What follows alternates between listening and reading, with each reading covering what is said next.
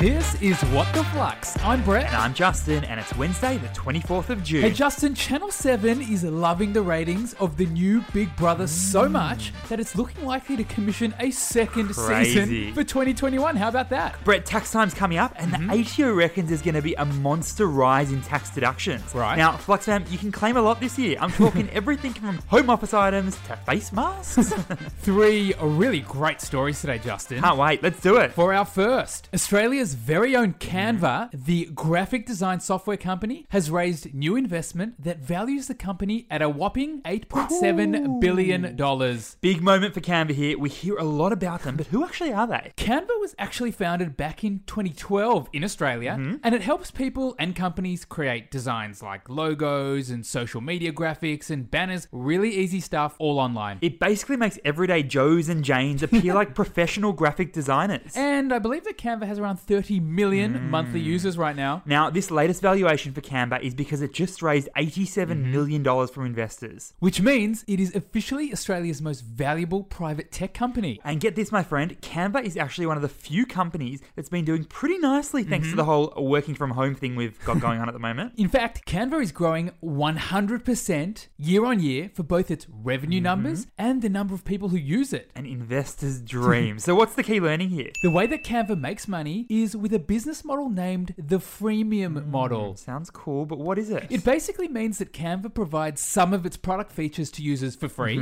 but if you want those sexy extra features over there, well, you gotta pay for this those. is a really common business model in the tech world. Think Spotify. I think Slack. While Canva has 30 million subscribers, only 1.5 million of those actually pay. Interesting, but those existing subscribers plus Canva's focus on selling to big corporates appears to be a recipe for success Mm-hmm. in the eyes of its investors. For our second story, Patagonia, the outdoor apparel brand, Mm-hmm. is pausing its ads on Facebook and Instagram, and Patagonia is just the latest company to join a boycott campaign against Facebook. This is seriously interesting. So, It is. what's the story here? Okay, let's go in order here. Yep. First, we had the death of George Floyd and worldwide protests against racism. Then Facebook was criticized for not taking action on Mm-hmm. inflammatory posts by President Donald Trump about the Black Lives Matter protests. And now a stop hate for profit campaign has started. which claims Facebook is actually enabling the spread of disinformation and hate speech on its platforms. And a growing list of companies say they'll join Patagonia in boycotting against Facebook as a protest. That'd be other companies like The North Face Uh-huh. Ah. and online job marketplace Upwork. So, what's the key learning here? Facebook is used to copying heat from the media, from government, and its users. But high profile efforts by brands to stop ads on its platform, that's new. If these advertising protests continue to grow and potentially build so much momentum that they last for weeks and months,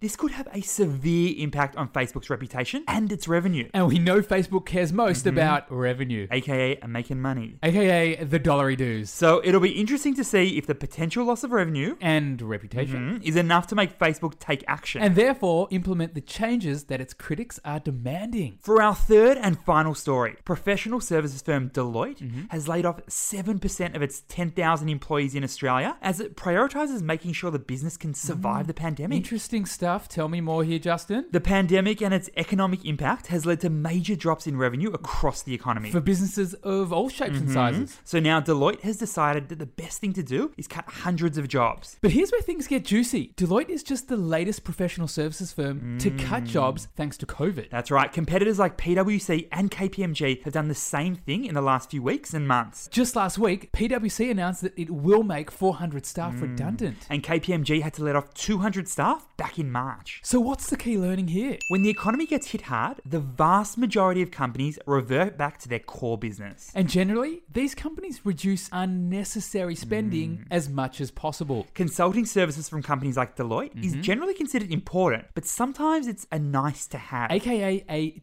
discretionary cost, as opposed to a must have cost at a time like this, like financial audits. which are regulated, and since many of their clients are large Australian who are corporates, facing financial pain right now. It's no surprise that they are pulling back from using these services. Flux family, it is all happening over on Instagram at flux.finance. It's memes galore. You got to check it out. Thanks for listening, and we'll see you tomorrow.